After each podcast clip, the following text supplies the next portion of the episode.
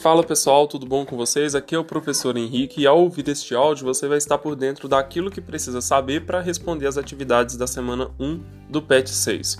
O assunto dessa semana é o desenvolvimento de plantas. Leia o PET com bastante atenção e respondam às três atividades.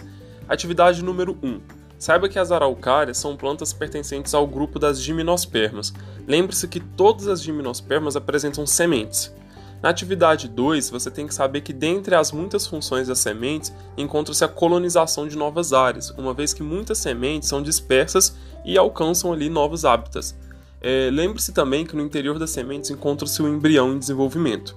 Para responder à atividade 3, você tem que saber que o endosperma é um tecido triploide, que é responsável pela nutrição do embrião. O endosperma vai ser formado pela fusão de dois núcleos polares com um núcleo espermático. Se você ficou com alguma dúvida em alguma questão, entre em contato comigo. Um abraço e até a próxima.